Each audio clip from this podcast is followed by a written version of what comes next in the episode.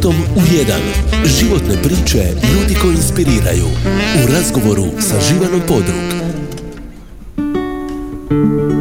Close your eyes. Close the door.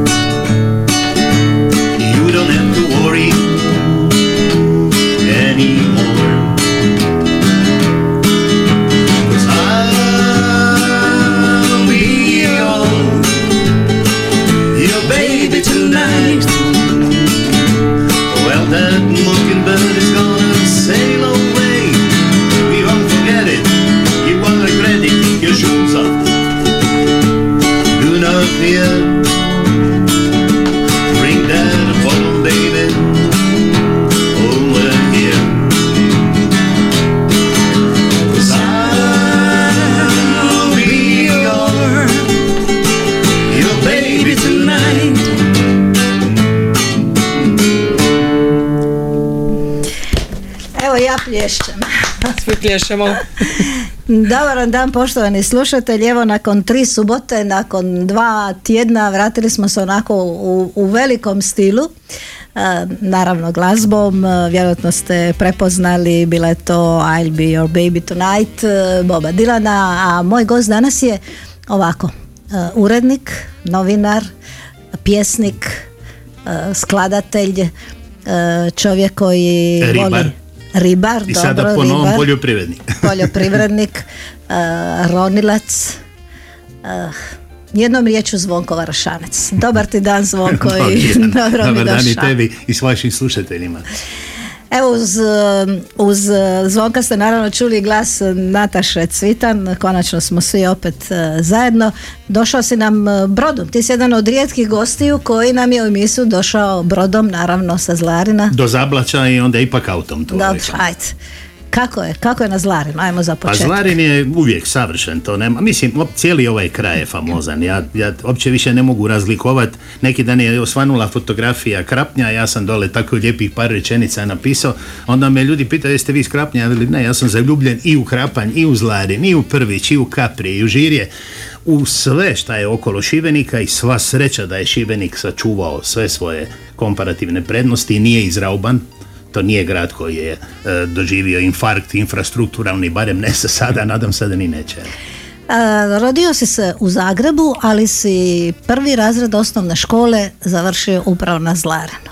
Nadam se da je to vrijeme bilo više učenika u onoj Zlarenskoj školi nego danas. Bio je prvi treći razred i drugi i četvrti. Mi smo e, sjedili zajedno sa trećim razredom, a ovi iz drugog razreda su sjedili zajedno sa četvrtim. A kako sam ja od rana bio ambiciozan, ja sam se javljao i na pitanja za treći razred i malo dosadan bio. I pod velikim odmorom smo lovili ribe ispred škole, to se sjećam da bi svako uvijek donio barem pola kile ribe kući. To je bilo jako zgodno, baka je bila sretna. E, zapravo tvoja veza sa Zlarinom je tvoja mama, je Mama, Zlarenka. da. Mama je Beban. Ona je iz obitelji Beban. Dakle, tu Bebana ima dosta. Evo, prvi susjed sad je doživio sto i drugu godinu Ante Barba Beban, Ante i rođak je, daleki, pa je. Slaven Beban iz Mijovaca. Ima jednu šest, sedam obitelji Bebanovih ima još po Zlarinu. Da, Ante Beban e, za svoj 99. rođendan je bio ovdje moj gost, njega ćemo još spominjati kad budemo pričali o koraljima i koraljarima. Sad si u mirovini, jesi li sad više na Zlarinu, češće na Zlarinu? Pa u, u, u koroni sam bio počašćen. Bili smo na Zlarinu i ovaj, bio sam sa punicom dosta dugo na Zlarinu, što je isto jedna stvar za pohvaliti se. Rijetko ko može reći da je imao tako tolerantan i normalan odnos. Dakle, onda sam oformio taj vrt, kupio sam, imao sam sreću da napokon dočekam da kupim jedan komad zemlje iza kuće i tako jednu stotinja kvadrata sada već obrađujem sa ambicijom da se to udvostruči.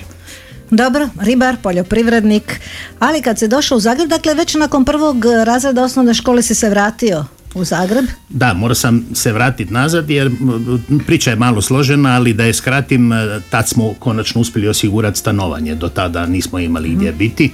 I onda sam se vratio u Zagreb, mama je uspjela riješiti to stambeno pitanje naše i, i onda sam nastavio školovanje, ali već ja bih rekao, zadnjih dana škole na prvi vlak bi ja sjeo i gdje bi išao ako ne u Šibenik. Vlakom i prema jugu, je, rekao bi Arsen. Ja.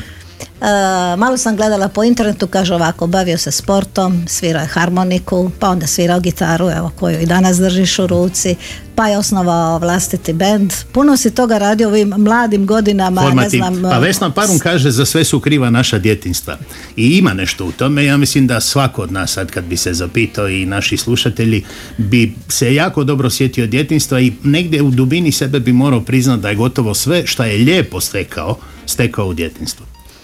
Da, djetinstvo nekako ostaje u nama, mada toga možda i, nismo uvijek svjesni. E, dva fakulteta, filozofija i političke nauke. E, engleski, italijanski i novinarstvo. Precizno da, budemo. Da, Dakle, i- engleski, to se vrlo rano pokazalo dobrim izborom jer sam baš u tih nekakvih e, 60. godina se, su se pojavili Bob Dylan, nešto kasnije Leonard Cohen i slični igrači koji su evo za poeziju uspjeli dobiti sa pozicije rock and rolla čak i Nobelove nagrade. Dakle, em, nije bez vraga da je gotovo na svakog mladog čovjeka tada utjecao Dylan Prvo zato što je bio slobodarski postavljen, drugo zato što je svirao pjesme koje su relativno jednostavne za naučit i tako da ja mislim da su tada gotovo svi počeli svirat kogod je mislio da treba, tad je bilo vrijeme.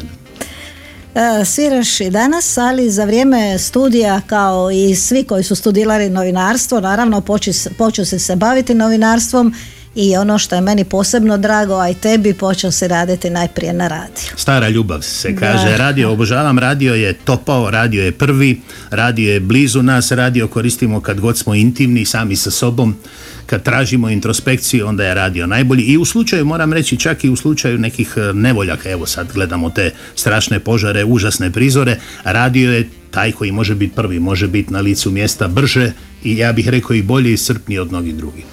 Da, oboje smo radili u tim nekim dobrim radijskim godinama, mada su radijske godine uvijek dobre. Malo prije smo se ovako u razgovoru osjetili naših e, reporterskih magnetofona, da, Nagra se zvala, imala je 20 kilogram. Mene još danas boli rame od nje, ali je ono, zvuk je bio samo takav. taj zvuk je neponovljiv. E, U, u, vrijeme, u to vrijeme e, gdje se probio u našim glavama pojam radiofonije, a to je ono kad, da pojednostavni možda za one koji to ne znaju, kad najmanji šum ti treba pa ga iskoristiš, kombinacija šumova, govora, glazbe, miksano sve zajedno. Nekad je čak i televizija imala 2-3 tona, ja se sjećam, imali smo kad smo počeli raditi ozbiljnije stvari 2-3 perfa, a to su perforirane vrpce na kojima se snimao ton.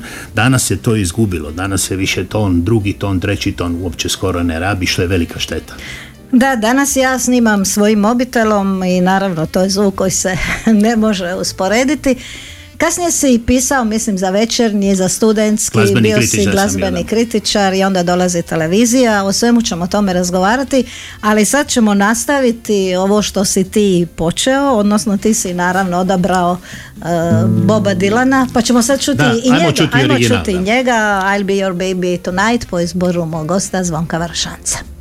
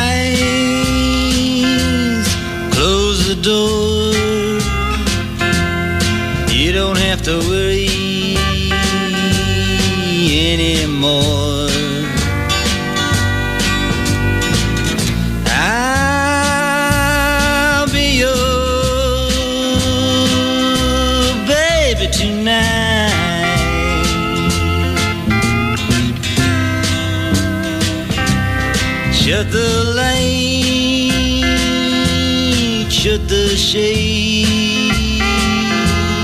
You don't have to be afraid. I'll be your baby tonight.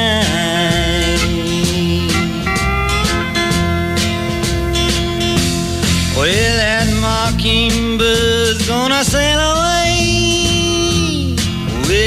forget it. That big fat moon, he's gonna shine like a spoon, but Bob Dylan e, subotom u jedan e, po izboru mog gosta Zvonka Varošanca. Mi smo na ti jer se znamo ja... Cijeli jedan se- život. Cijeli jedan život. Radio si čak Znam i da i jedno- ti voliš otoke. Da, jako. Evo, jučer sam bila na jednom, jučer sam bila na Kapriju cijeli Krasno. dan. Divno. I nema puno ljudi, što je meni drago, ali... A vjerojatno Eh, nismo prezadovoljni ovi E, koji se bave biznisom. ali sam danas opet malo surfajući po internetu otkrila da si horopsk- horoskopski blizanac. I ti. I ja. I još I- i troje nas je danas ovdje. To je, to je, to je zanimljivo. troje blizanaca na jednom mjestu. Šestoro ljudi, Ne gužva. znam kako će to kako će to završiti. Mm, idemo još malo u ovo- ovom novinarskom dijelu, znači najprije radio i onda rekao si glazbeni kritičar e, večernji, Večernjeg list. lista i onda televizija, ali na televiziji sam, ja sam imao Kako si, ambiciju kako si u kulturi. došao? Kako si došao Pa ja preko natječaja sam došao Da. i to sam bio prvi od ne znam 180 ljudi ovako nešto, baš je bio veliki natječaj i e, m, tad se išlo na natječaje, tad se moralo razgovarati, tad si imao nekakve e, komisije u kojoj su bili i spikeri, spikerice, e, a poznato je da je hrvatska televizija imala odlične spikerice, stvarno dobre vokale i spikere, to ne treba ni govoriti da su tu Ljubo Jelčić, Oliver Mlakar, ne znam sada da ne nabrajam sva ta Jasmina imena. Nikić, e, e, Ksenija Urličić. Helga Vlahović dalje, i još ranije neke Gordana Boneti. Gordana Boneti nezaboravni likovi. Dakle, kad to sve pogledaš, nije bilo šanse da ti tamo dođeš i da ne znaš naglaske, da s- mislim se neprimjereno izražavaš. To su bila ozbiljna vremena, a i oni koji su pjevali, imali su jednu gospođu koja je bila praktički zloglasna za pjevače, nije smjelo se ništa snimiti i na radiju izvoditi, tako nije bilo sve provjereno u naglasima. Ali nešto sam je spominjao da si radio i neke fizičke poslove na Da, televiziji. ja sam, ja sam zapravo vrlo rano počeo raditi kao scenski radnik, jer je to bilo blizu kuće. Ja sam stanovao vrlo blizu. Tada je to se zvalo Kraševa ulica, a studio veliki radničkog doma, poznati radnjak radničkog doma, gdje je snimao Anton Marti, je imao potrebu za fizičkim radnicima, jer kako je bilo malo studijskog prostora, oni bi u jednu noć sklepali scenu, postavili scenu i razgradili scenu i već nešto drugo složili. I tu sam još kao mladi jak sudjelovao i ja u tome tako da sam televiziju upoznao, ja bih rekao i na stražnji ulaz i na prednji ulaz i mogu reći slobodno da izuzetno cijenim taj timski rad. Ja, upravo zato što sam u tim mladim godinama sa 14-15 godina vidio šta znači kad je dobra ekipa u stanju postaviti scenu za dva sata ili srušiti bilo mi je jasno da neću nikad moći raditi sam taj posao, da se moram i kako prihvatiti toga da razumijem tim ljudi, da shvatim što su tonski tehničari, da shvatim što su ljudi koji rade rasvjetu, što su scenografi i moram priznati da sam tome posvetio dosta pažnje.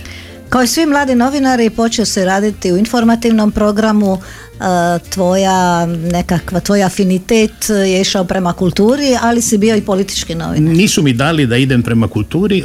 U, početku to je, ajmo reći da to čak nije ni tako loše. Usmjerili su nas prema vijestima i prema tržnici, Zagrebačka panorama, jel? Svi počinju s tržnicom, to je A, odnosno e, moram reći u prošlosti, svi su novinari nekad počinjali, s počinjali. tržnicom. Nismo Danas dolazili, nekad- nismo na- dolazili preko tako. žnore, jel kak bi rekli preko veze, nego preko natječaja. Preko tržnice. Onda su ti bili zapravo ti početci teški i nije ti onaj ko te doveo, isto tako je pazio jako na tebe, nije ti ništa mogao garantirati dok nisi ti savladao vijest. Vijest je osnova svega, tih 5W, pet pitanja, plus šesto zašto.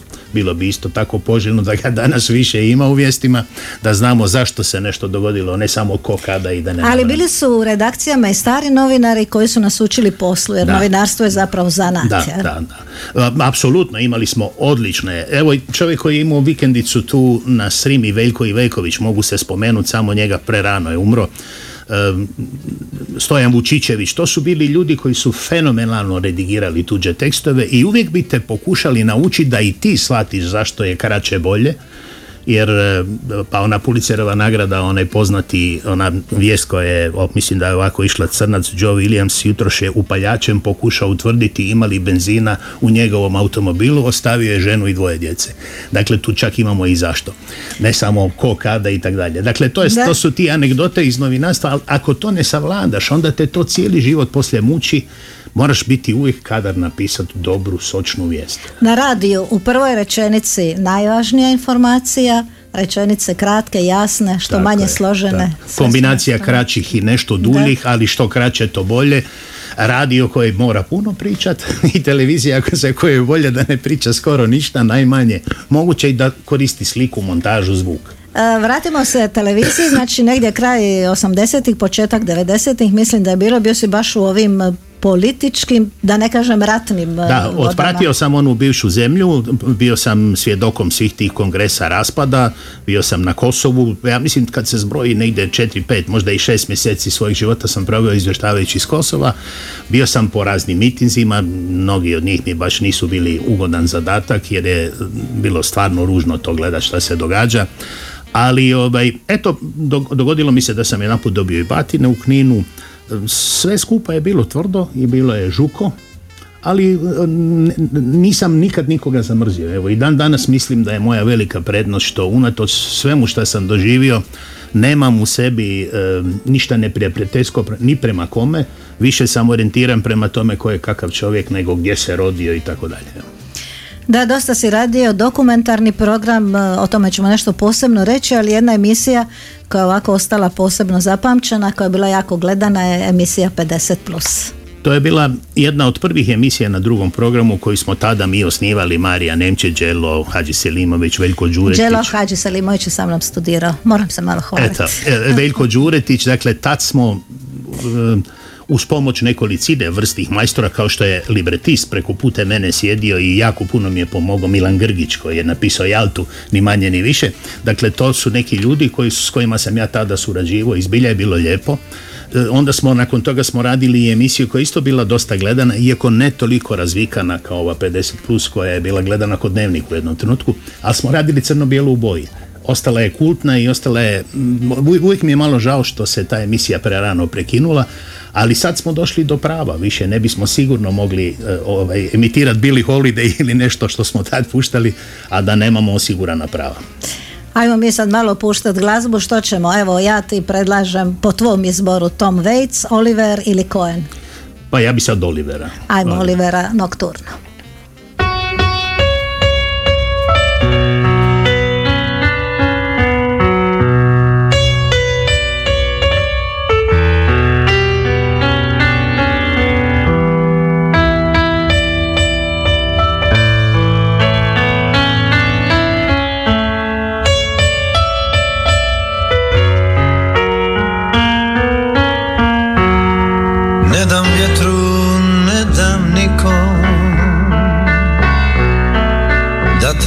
Prati s tobom diše. Da se kiti tvojom slikom. Tjeram vjetar, tjeram kiše. Svatko nosi svoje breme. I u srcu ljubav sklanja. Pođi spati, već je vrijeme. Budi dobra, lijepo sanjaj. Ne dam vjetru da te dira. Ne dam kiši da te kvasi. Samo noć nek tiho svira Samo večer nek te krasi. Sve će zvijezde s tobom leći. Pune tajnih putovanja. Prije sna ti moram reći Budi dobra,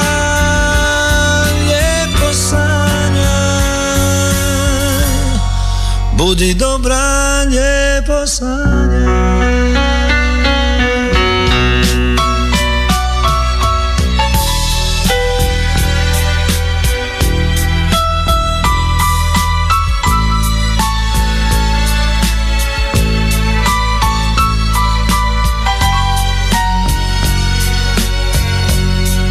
Sve ti mogu noćas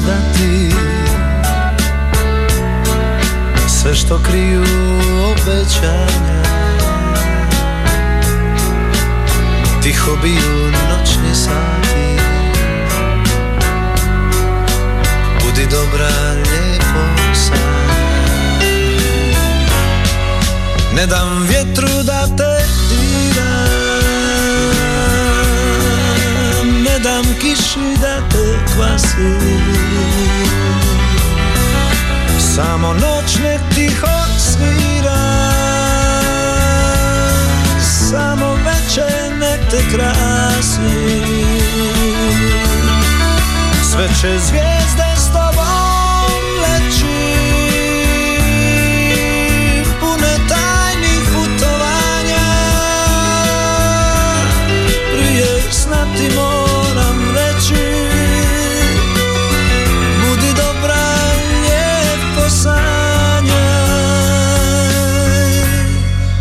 Budi dobra, sanjaj Moram reći e, divni stihovi našeg prijatelja Jakša Fjamenga. Da, pretpostavljam da ga i ti dobro znaš koji je ja cijel- cijeli dobro, život da. jedan. Nisam ga prežalio, moram reći iskreno. Uvijek mi je žao, on je e, sjajno pisao, ali nije živio u skladu sa tim svojim beskreno velikim talentom i e, trošio se nemilo i tamo gdje je trebalo i di nije trebalo, ja bih rekao. Najveću nepravdu koju su mi u životu napravili na televiziji je kad je on umro, kad sam ja imao žarku želju da otputujem u Komižu i da kažem par riječi o, o televizijskoj suradnji, jer on, ne smijemo zaboraviti jednu stvar, on je kao što je tu u Šibeniku za dječji festival surađivao, tako je i za televiziju pisao brojne scenarije i to je sve bilo uvijek jako dobro. Neko je trebao otići i zahvaliti mu se. Otišao čovjek koji nije pojma u njemu, jer mene tada rukovodstvo kuće nije volilo, a serija koju sam treću trebao veliku napraviti i praktički je snimio je bila posvećena upravo tekstopiscima, pjesnicima, pa je naravno počasno mjesto tu uz Arsena, naše Šibenčane, ovaj, dobio i Jakša Fjamengo koji je, koji je napisao možda neke od najljepših tekstove za neke od najljepših Runjićevih pjesama. Velika je nepravda da se često zaboravlja to, pa onda ljudi koji ne znaju kažu o, taj Oliver je napisao puno, ja Olivera poštujem i cijenim, ali zašto mu Da. pridavati tuđe, tuđe zasluge? Da. Da, bila sam ja na tom, naravno, pogrebu u Komiži.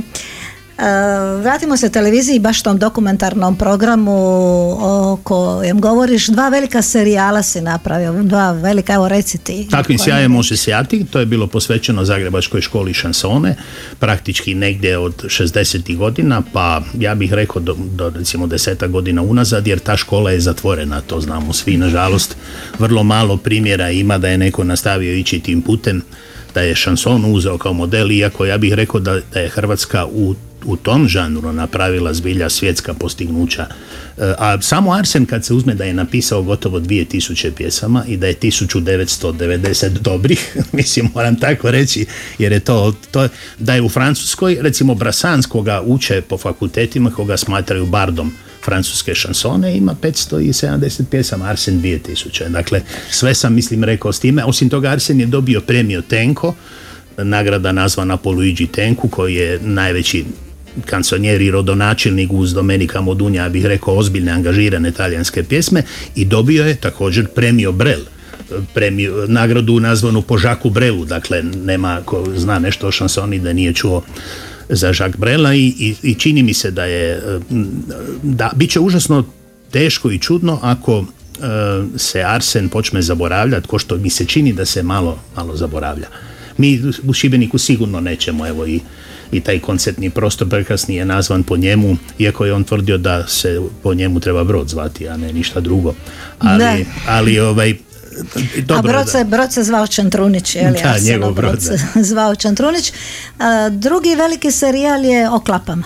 O klapama to je bio posao, ja bih rekao lučački, jer je naša arhiva ostala nesređena. I ja kad sam prvi put poželio tako nešto raditi, zapravo sam imao samo jako dobru volju, nisam baš puno znao o klapama i kako sam ušao u tu materiju, jer za takve serijale se moraš spremati po godinu dana, sve pročitati, pa preslušati svu arhivu. Ja kad sam vidio kakav nered vlada u arhivi i da piše, na primjer piše za jednu snimku iz eh, 58. godine, klapa šeće u sumrak koja klapa, kad, kako se zove, a takvih je bilo 2000 zapravo neobilježenih. To je bio vraški posao, sve to poslušat, pronaći ko pjeva, kad pjeva, kako se zove pjesma, kojom prigodom, šta je dobila koju nagradu, dakle da ne pričam, bome sam se naradio. Ali mislim da smo s time spasili e, od zaborava i uništenja jedan veliki dio hrvatskog e, kulturnog e, blaga i čini mi se Koje da... je postalo i nematerijalno kulturno Tak- dobro, tako, tako? Je, tako je, UNESCO je zaštitio našu klapsku pjesmu i to s pravom, jer to a kapela pjevanje postoji do duše na Mediteranu, još postoji, baski pjevaju slično, ima na više mjesta, ali rekao bih da nigdje nije, zahvaljujući i Omiškom festivalu koji je njegovo i izvornu pjesmu, ali je objavljivo i novo skladane pjesme u klapskom duhu, tu je naravno Gibonijev tata e, Maher bio sa tim e, svojim pristupom e, još neki drugi ljudi da sad da ne nabrajam da ne pretvorim to emisiju o klapama ali e, meni je taj dio bio veliko otkriće i među tim pjesmama koje obožavam iz tog razdoblja je i pjesma koja je meni programatska za moj život samo moru virujem to su bili puntari i ne znam da li smo ih uspjeli naći. Naći ćemo ih tijekom emisije. uspjeli, uspjeli smo ih naći, ali ja bih prije toga pitala, opet je vezano za more. Dakle, zbog nekog televizijskog posla e, počeo si se baviti speleologijom i speleoronjenjem. To je, bilo, to je bio moj prvi ulazak u dokumentarni program. Sasvim slučajno sam upoznao jednu grupu ljudi koji su bili jako zanimljivi. Oni su se zvali DISKEF, Društvo za istraživanje i snimanje krških fenomena i zarazili su me i dobri godinu i pol dana sam se ja spremao što ronilački ispiti, što ovi, što oni. Čak je ima jedna anegdota kako nismo rekli za što nam treba taj pregled, onda su mislili ljudi kad sam ja došao onako krupan da ću ja roniti ovaj, profesionalno, pa su me stavili na ispit za profesionalnog roni, ronioca i tako da sam ja morao proći sve moguće, ono kad te okreću pa ovo, pa se naginjaš, pa mislim tež, vrlo težak ispit i kad sam ja to prošao, ja kažem, ali zašto sad to sve? Ali pa šta vi nećete se baviti profesijom? Ne, ja idem ekspediciju jednu snimati, ja sam novinar, a joj, onda krivo, ali dobro sad kad ste već prošli. Tako da evo, bilo je nekih e, zgoda zanimljivih i nikad mi nije krivo jer smo s tim filmom dobili drugu nagradu u Budimpešti na speleo ronilačkom kongresu i tada se vidjelo da mi imamo zapravo strašno lošu opremu.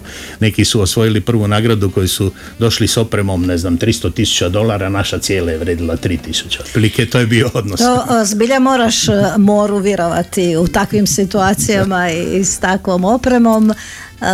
Danas si u mirovini, otišao si iz televizije, jel ti žao? Kako je uopće? Žao mi je da nisam završio ovaj posao jer sam, jer sam odlučio snimiti vrhunske ljude i snimio sam i to su ljudi koji su napisali možda i samo jednu i dvije pjesme, recimo Ribari, ne znam koliko imaš tada u ušima je taj tekst, to je savršen tekst. Kad Da. čovjek pogleda, to je Boris, kad pogleda taj tekst, taj tekst ima sve što jedan dobar poetski tekst može imati. Znači ima pjesama koje su ja pamtim neke stihove kako i sam pišem pjesme, ja, recimo od mora ljubavi ostala je samo sol. Da. Znaš da je to pjeva Zorica Zorica Konča, ali stih da. je sjajan, takvih ima. Vrijeme ljubavi, jel? Ne, ili, ne znam. Da, Da, to je, to je ovaj, nevjerovatno, ja pamtim ponegdje samo stih, ali ima zbilja dobrih Da. stihova i ljudi koji su i s jednom pjesmom napravili gužvu i stvorili nešto što se neće nikad zaboraviti. Da. Pokušao sam i to prikupiti, jer poezija je u početku bila pjevana. Od mora ljubavi ostala je samo sol. Dakle, cijela ljubav je shlapila. Malo gorko, malo gorko i žuko. Ajmo, ajmo vjerovati moru, samo moru vjerujem, klapa puntari. Samo moru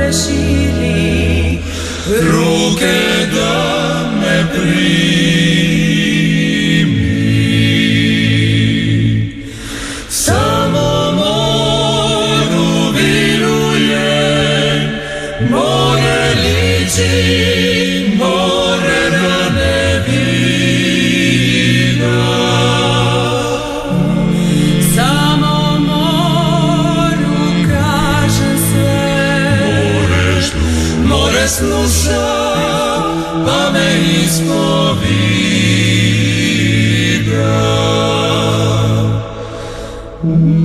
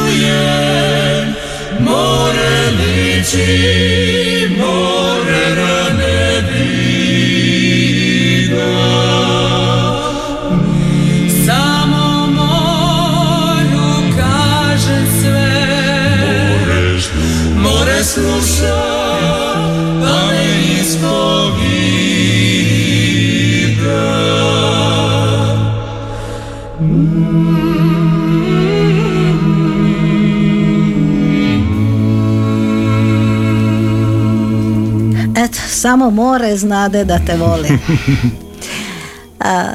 Zvonko Varašanec, e, moj gost, evo, i želiš još nešto reći o pjesmi? Tekst je opet... Ovaj prekrasni glas, to je Terezija Kusanović koja je pjevala e, sa puntarima. U, tom, u toj klapi je pjevao i Jerbin Baučić koji se kasnije proslavio Da, da. i sa drugim vrstama glazbe, ko što znamo još uvijek jedan odličan glas. A i Mio Stanić, direktor festivala Omiškog e, festivala klapske pjesme. Dakle, da- jaka ekipa i šteta da su se razišli i šteta da nije bilo više ovakvih pjesama na tekst našeg Šibenčana To sam Krste reći, Da. koji mislim nije napisan naravno samo šibensku baladu to je nevjerojatno koliko lijepih pjesama potpisuje taj čovjek i svaki put kad ga vidim ja se raznježim jer je obogatio moj a vjerujem i život još mnogih ljudi A Evo, nedavno je bila večer e, Krste Jurasa u našem kazalištu i naša Nataša je nastupala, tako da nisam bila, ali e, vjerujem da je bilo dobro. E, ima jedna pjesma koju ti posebno želiš malo odsvirati. E, Na temu mora ne, ne bi je e, otpjevao, otpjevat ću kasnije nešto drugo, ali sad kad smo već kod mora, ova se pjesma, moja pjesma zove More sanja. Aha. Samo sam kamenčić na morskom dnu, trošen u strajnošću vala, uglačan, dosanjan u djetinstva snu, na dlanu dječaka svjetlucanje žala, i motar što se odbija od kamene bjeline, i travka na suncu sahne mu škrapi, a sol me ukrućuje bijeli i prožima, dok more iz mene polako hlapi. Oseka je. Čujem ga, ali me još ne grli, ne hrli k meni puno samopouzdanja. More možda spava, u snu miruje svoje samotne slane putove sanja. Kad sam mislila, kad sam rekla da je jedna pjesma koju želiš otpjevati, e, vratit ćemo se tvojoj poeziji, onda je to Kuća za ptice. Pa to je zato što sam uvijek vezan uz pjesnike. To je nekako već postalo normalno ovdje radi krste kojeg zbilja duboko cijenim tamo radi Jakše, a Kuća za ptice je tekst Drago Vritvić. Dakle, jedan, još jedan veliki, veliki hrvatski pjesnik i naš radijski kolega, moram tako reći, jer je proveo najveći dio svog života radeći na, na Radio Zagrebu, odnosno Hrvatskom radiju. Bio je em, nenadmašan, kod njega se čekalo u redovima ispred kancelarije da napiše neku pjesmu, pa ima, ne znam više uopće šta taj čovjek nije napisao, od Bože čuvaj Hrvatsku, do Mirno teku rijeke, do ne znam, e, teško mi je uopće i nabrojati, pa bolje da ja počnem malo svirati. onda Ajde to- počni malo svirati pa ćemo onda Već nastaviti. sedmi dan je kišilo, ko sa mnom da je čitav svijet zaboravljen. A ti si se nasmiješila i nebo se nasmiješilo u isti tren. Ja slavim večeras, dan ljubavi tvoje, u kući za ptica, u kući za dvoje. Ja slavim večeras Dan ljubavi tvoje Kući za ptice. U kući za dvoje. Skratit ću malo jer to je onako puno bolje pjeva Gabi. Gabi ćemo čuti, ali idemo sad ovo Arsen i mi, Arsen i ti. Znaš čega sam se ja sad sjetila? Bila je jedna izložba u Zlarinu Arsenovih slika ili Arsenovih sam ja crteža, da, i bili su i Arsen i Gabi i Mladen Bjažić i nakon toga smo svi bili na, na večeri kod tebe. Od toga sam se ja sad sjetila. To je bilo veliko nagovaranje. Arsen je nevjerojatno talentiran čovjek, sveznadar, dakle s nevjerojatno bogatom i širokom kulturom s kojim si mogao satima pričati o bilo čemu što ima veze sa umjetnošću. E, Educiran, e, vispren, ironičan, ponekad čak i zajedljiv, pa nekoga pamti i po peckanju, nekoga je i zabolilo kad bi on znao reagirati. Od onih anegdota da možeš obraditi e, moje polje i tako dalje, ako već hoćeš nešto moje obraditi. Pa nadalje, dakle, e, e, bil- ipak ga je bilo vrlo teško nagovoriti da pokaže slike, jer nije bio siguran u sebe. Inače moram reći da je kao i svi pravi genijalci Arsen na sve probe emisije koje sam ja radio su redovito imale tonske probe, ove probe ili one probe, pa onda neko treće razredni ne bi došao, ali bi Arsen došao i kad bi završila proba pitao bi kako je bilo, šta je bilo, kako je bilo. Uvijek ga je zanimalo, uvijek se borio s time da da maksimum i to je nešto što je, ja bih rekao, putokaz za sve mlade glazbenike, autore, pjevače, imati tu širinu, imati to znanje, imati tu elokvenciju, imati tu glazbenu kulturu, edukaciju, a svaki put doći na probu i sve sa ogromnim, m, rekao bih, odgovornošću i tremom. On je bio tremaš, ja to moram reći. On je bio tremaš, prve dvije, tri pjesme bi se slomio, a onda bi poslije bilo u redu. Kao i svi koji drže do sebe i do onog što Da, rade. jedan put mi je bio gost u emisiji, nakon toga me zvao i pitao ču kako je bilo, a da izbaciš one neke dijelove, a mislim da, da ono nije bilo dobro što sam da. rekao. Užasan odmak je imao i samokritičnost i to je ono što ga je činilo velikim, a moram reći da je bio i odličan slikar. Odličan. Kakav je bio vaš odnos, koliko ste se družili, poznavali, e, surađivali? puno smo, najviše smo surađivali kad sam radio ovu seriju, jer onda sam ga stalno morao zvati i kontaktirati, družiti se s njime, jer je pola serije Seriju posvećeno o šansoni, njemu. da. Da, o šansoni, Zagrebačkoj školi šansone, jer od tog prvog trenutka od 64. godine, kad su na svoj e, trošak, rekao bih, napravili taj e, neoficijalni koncert, do duše u sklopu Zagrebačkog festivala, ali nikako ne uz nekakvo veliko oduševljenje tadašnjog vodstva i e, ja bih rekao support, oni su zapravo, to je jedna cijela grupa umjetnika koja je odlučila da sa svojim odbijenim pjesmama nastupe. Dakle, e, početak Zagrebačke škole šansone je vezan uz pjesme koje su gotovo svugdje bile odbijene. Danas ne bi čovjek vjerovao da je jedna kuća pored mora je odbijana. Da, da su neke njegove druge velike pjesme naprosto nikoga nisu zanimale. Trebalo je strašno puno vremena dok e, nije izašao taj prvi njegov album koji je onda bio, pretpostavljam da ga se ovdje svi sjećamo do duše, ona je možda malo mlađa od nas, Da, ali ovaj, puno. da, ali, ali ga je sigurno negdje poslije dobila u ruke i to je bio, to je prvi glas ja. Sve do tad se govorilo mi. Sve do tad smo bili neki kolektiv, a taj je prvi glas bio ja. Ja.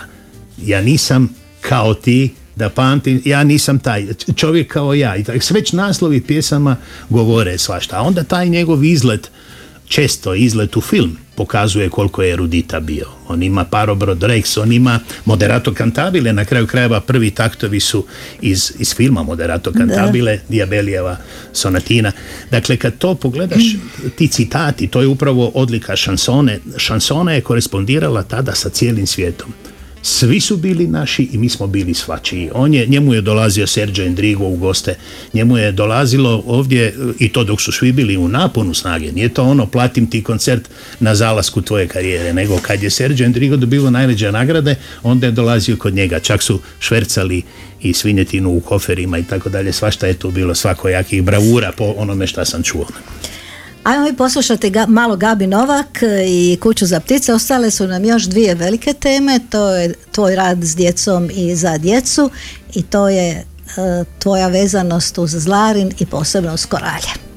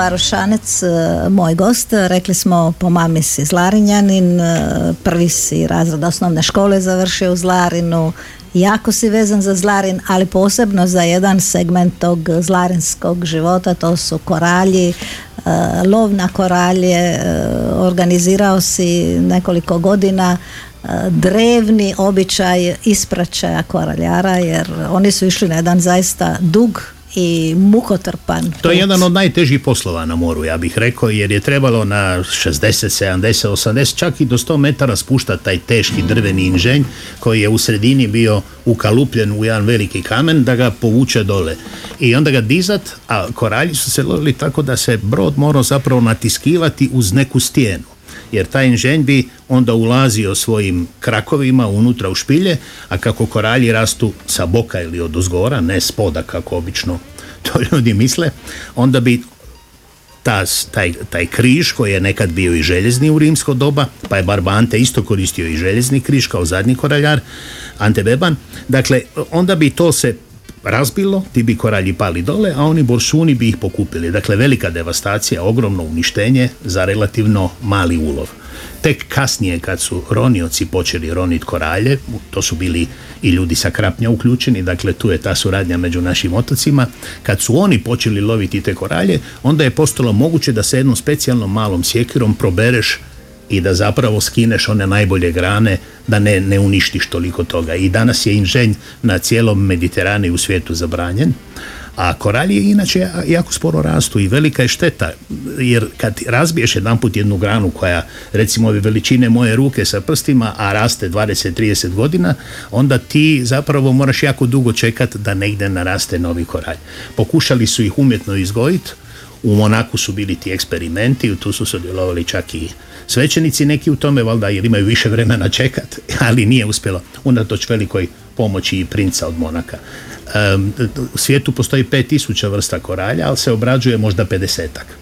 Dakle, vratimo se ovom običaju, dakle, ljudi su žene, djeca, cijelo selo, mislim da su žene ostale posljednje na tom ispraćaju koraljara. Pa to je ona, ona anegdota sa time da se jedna od njih morala pomokriti po cimi da, da, bi, da bi ih pratila sreća, jel? Ali e, ostaje ta činjenica da su izbivali po mjeseci pol dana i da su išli čak do, do Grčke i vjerojatno bi zlarinski koralji imali i bolju perspektivu da sjeverno od Sicilije na jednom mjestu koji se zove Šaka, gdje je jedan veliki koraljni e, podvodni greben, ali sa fosilnim koraljima, nije otkriven bijeli koralj, Ru- zapravo on je ruži, ružičasti koralj, on je, zovu ga Pele d'Angelo, znači put anđela, kao, kao dječja ritica, šta bi mi rekli ovako prostim jezikom. Znači, taj ružičasti koralj Ono je roza rozikasti kao, je. je, Taj je roza, pobjedio, taj je pobjedio inače te godine dobro ulovljen zlarinski koralj. Ušao je u modu, ušao je u Pariz, ušao je u Francusku i stvar je bila vrlo loša za zlarinske koralje, tako da je ta zadruga propala i nikad se zapravo nije ni razvila do kraja, jer centar koraljarstva je u Italiji, u Torre del Greco, nedaleko od Čenove.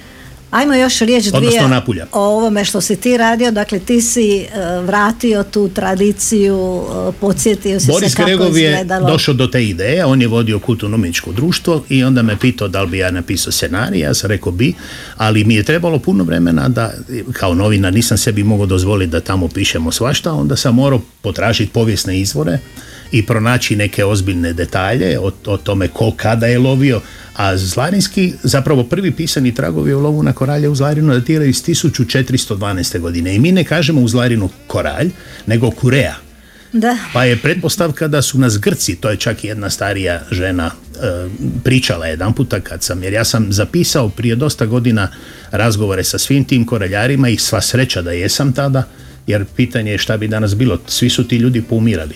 Dakle, mi, nama ovaj centar koralja nije poklonjen, mi poštujemo našu tradiciju, jer recimo i sličan broj lađa, 17 lađa je bilo na koločepu, ali kad sam ja zvao koločep, oni o, sebi ne znaju ništa. Sve je to otišlo u zaborav, ni svećenik ne zna, ni crkva ne zna ništa što je žalosno. Tako da u tom dubrovačkom kraju, odakle je zapravo i došlo koraljarstvo prema nama, e, tu Dubrovnik je imao sve zakone, sve se znalo, kad se lovi, ko smije ko ima koncesiju, a, a, i on je, kao i svaka jako uređena država, jako pazio na to, jer to je uvijek bio veliki novac i veliko bogatstvo. A danas je koločep zaboravljen. Ne postoji više, a Zlarin je ipak uspio sačuvati. U tom smislu ovaj centar koraljarstva je sjeo, rekao bih, na rad mnogih Zlarinjana, pa i mene, koji sam potrošio puno vremena, ja bih rekao više tisuća sati da tu građu prikupim. Knjiga bi već bila gotova da sam imao sponzora za venecijanski državni arhiv, jer zna se da su mlečani vladali Dalmacijom i da, su, da je to bilo praktički do, do prije dva stoljeća su bili tamo. I čak sam našao u Splitu u sveučilišnoj biblioteci jedan jako zanimljiv dokument Ricardo Derko čovjek koji je bio mletački inspektor za ribarstvo je nacrtao inženjin, opisao je kako se u Zlarinu love, dakle za nas dragocjeni dokument.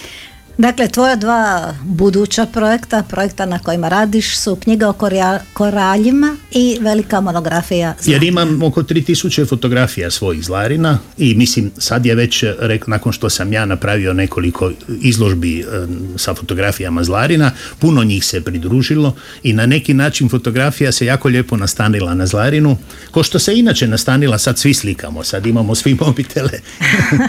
Čas, čak sam i ja fotograf, je li? Eto, svi, svi- su svi smo fotografi. fotografi. da.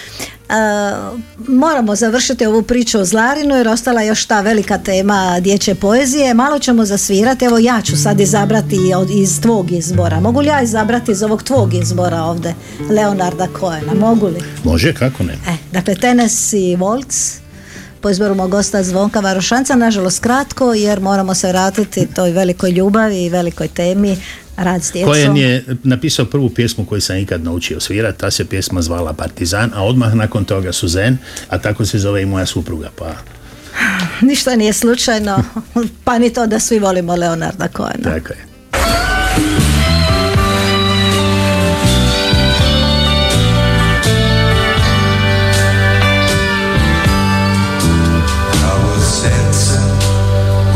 My darling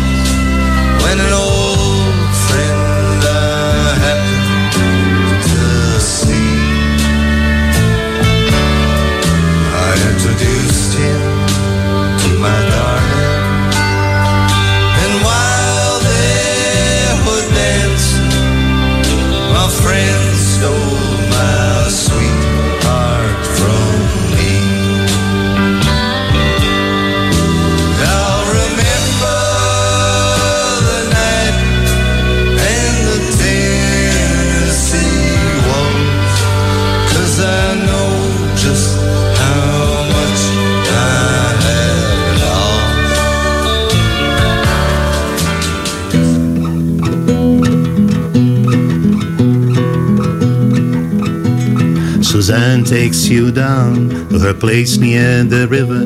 You can hear the boats go by, you can spend the night beside her, and you know that she's half crazy, but it's why you wanna be there. And she feeds you tea and oranges that come all the way from China. And just when you mean to tell her that you have no love to give her, then she takes you on a waveland and she lets the river answer that you always been her lover.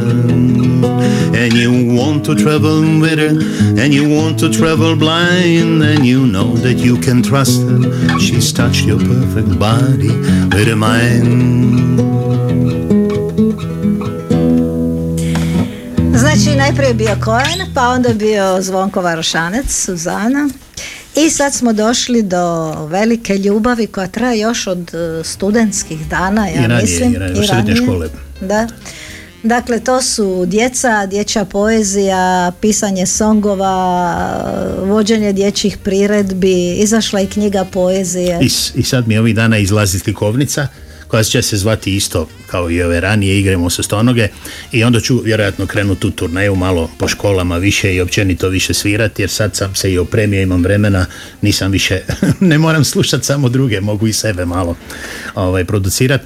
Tako da e, da, u srednjoj Kako školi je to, u srednjoj školi je to da počelo, ja sam znao izaći i svirati U srednjoj gitaru. školi pišemo, ne znamo, o svojim ljubavima i tako da. dalje. Ili, Ja sam znao izaći i svirati e, u dvorištu tamo gdje sam stanovao u Krašovoj ulici i onda bi mi klinci rekli daj neka je u meni, daj malo tu, daj ja viš mene. Ja, I onda ja sam počeo se zezat, pisati pjesmice o njima, onda su oni to htjeli pjevat sa mnom i tako da su me oni odveli za ruku praktički u svijet poezije za djecu. I tako s tim se bavim dugo i praktički imam cijeli drugi CD spreman, sad tražim i sponsora, možda se neko i javi nakon ove emisije. Dakle, nije riječ ni o velikom novcu, nego je riječ o tome da je to nekomercijalno. Gotovo se niko više s time ne bavi. To je ovako pomalo, rekao bih, izgubljena priča.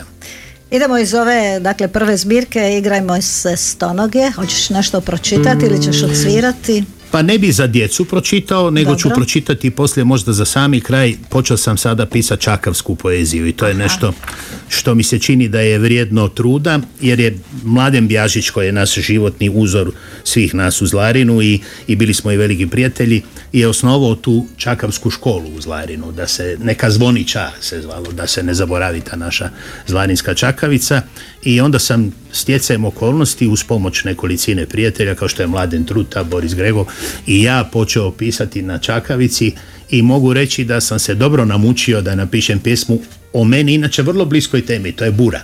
Ja sam se natukao bure kad bi po noći se vraćao iz koralja, o, pardon, iz liganja, iz žirija dole, veliki komad je do Zlarina po buri, čuješ buru. Ajmo onda najprije pjesmu za djecu. Pa Kit, ćemo završiti, da, Pa ćemo završiti. Opet morska tema. Ajde.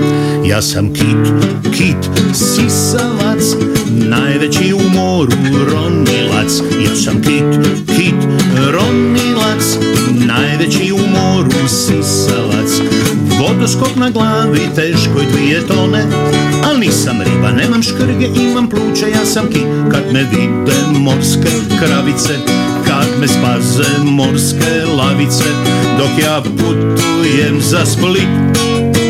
Pjevaju i mašu, šapću jedna drugoj O kakav strašan kit, on je krasan kit A kakav krasan kit, on je strašan pravi kit Ja sam kit, kit, sisavac i tako dalje. Rekli smo da nećemo do kraja. Bravo, evo, plješćemo još jedan Evo, taj, je bio, taj kit je bio veliki hit, još uvijek je prisutan i u školama i u vrtićima. E sad idemo na čakavsku poeziju, znači veliki utjecaj Mladena Bjažića, Da, bio nam da. je to i Mladen Truta gost i njemu Sjećam je, je i bio, njemu da. je Mladen ovaj, Svima nama, mladen je bio, dugo je trajao i znao je šta radi, imao je jedan A čekaj, jako... o- obećaj poslije ove čakavske poezije, kratko ćeš za kraj odsvirati još ovu Zlarinsku, imaš onu A imam jednu. od Vesne Parno, tekst Vesne Parno. ajmo, ajmo sad tvoj čakavicu. Ova se zove Bura. Dobro. Potle juga bonaca utiha, onda tramuntana, bura parićana. Na velebitu zabilija klobuk od oblaka, grede bura u tri koraka. Prskočila goru pa se ruši prama moru, goropadna, mahovita, senjska, šibenska i viška, bura mlada, bura friška. Šuška oko kuće, robu brzo šuši, budante i guće, Bura čista žena, sva oprana umivena, kana bora lice mora, pari slaba i nevina, ali na mrzlome dlanu nosi slanu, ka je dobre volje puni idra, lađe tiska, refulaje, bura čara, studena, pari se mrzlije nego čaje, ne frmaje, traje, marete rakamaje, u prsi se busa, more tintaje da čoviku zlo učini. Sve se više pini, brije, striže, još se diže buretaje. Kad bura idri, ne tribaš ti. Biži ča da te bura ne čapa. Žestoka, mrzla, u zraku soj pina, čovik jedva diše, puše prkoviše. Čuvaj se staroga juga i mlade bure, nema za nima za lije cure, more modrim pitulaje. Gledam je i bisnu i ljutu, tvrde glave, traje, traje, maglu i vlagu tira i sve čaje na putu, more od bruševnoga cakla, kada ga je češka ruka takla. Marete, severovi borealni konji, koda sam moćni boreća je potopija persijske lađe i spasi Atenu, mlati martelaje u madire tuče šuška, vale tira da se prpetaju, da se razbiju u kraju. Jugo je iz mola, bora, bura je iz dura, bisna bura, tuče stara škura, a fumari dim gucaju kako samo oni znaju. Puše kroz ponistre, kroz zide puše, puše kroz čovika. I tako je odvika.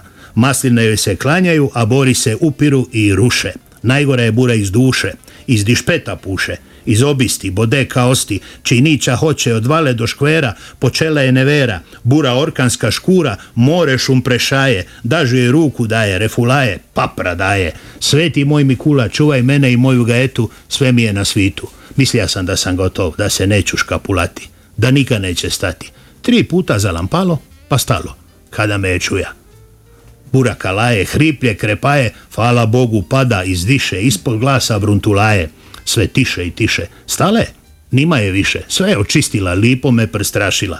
U krilo Boreja se vratila, poslije cijelog tog belaja, kada i nije bila. More i opet baršun, svila, dva, tri stiha, bonaca, kalma, utiha. Eto, to je čudo prirode. Nevera i onda Bonaca. Eto. Eto. poštovani slušatelji, bio je to moj današnji gost, eh, Zvonko Varošanec. Šta da ti kažem, na kraju prije nego što te još jedan put čujemo kako pjevaš, želim ti sretan put ovo najprije do Zablaća, pa onda natrag brodom do je dobro, Zlarina. Malo majstrala nema ništa. Dobro, malo majštrala i da uspiješ u svim ovim projektima koje radiš i Hvala val- ti. Valjda ti su ti dovoljna ova 24 sata dnevno s obzirom na sve ovo A što... sad je, sad je to borba između odlazaka na more u ribe i ja smatram ovako dok još se mogu kretati, dok mogu skočiti u brod da je bolje da ide na more, a pisat ću poslije kad se ne budem puno mogao micat. Pa nekako stalno odgađam to u korist ribolova, u korist e, pomidora sad pod zadnje i ovo s čim se bavim kao nekakve aktivnosti, ja bih rekao puno bliže običnom čovjeku, svakodnevnom čovjeku, našem težaku koji se bori da preživi. Evo. Eto, poštovani slušatelji, s nama je i danas bila naravno Nataša Cvitan. Hvala vam eh, što ste bili ove subote s nama. Do slušanja za tjedan dana i još jedan put eh, za kraj Zvonko Evo na tekst Vesne Paru, nad posteljom mojom. Nad posteljom mojom dim svijeća je sjao, šumjelo je more, kad me mati rodi, grmjela je bura, vries je cvao, nemirni se greben, ljuljaše na vodi. Zlarin mali otok, brnistre i smilja, još i sada stoji kraj pučine sive. O reci mi moja, koljevčice sinja, masline tvoje, jesu li još žive? Masline tvoje, jesu li još žive? I bilo je tamno i bilo je tmurno Seljačke su žene vraćale i bdjele Sjeda se glava nagnula nadamnom Golubice dvije na prozor su sjele Zlarin mali otok, brnistre i smilja Još i sada stoji kraj pučine sinje O reci mi moja, koljevčice sinja Masline tvoje, jesu li još žive? U zalivu ječalo je žalo. Ribari su duga krstarenja snili A žuto je svjetlo, dugo sjalo sjalo Nad posteljom mojom, gdje su me povili Zlarin mali otok, brnistre i smilja Još i sada stoji kraj pučine sive. O reci mi moja, koljevčice sinja Masline tvoje, jesu li još žive?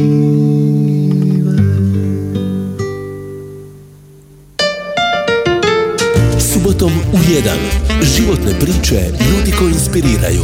U razgovoru sa Živanom Podrug.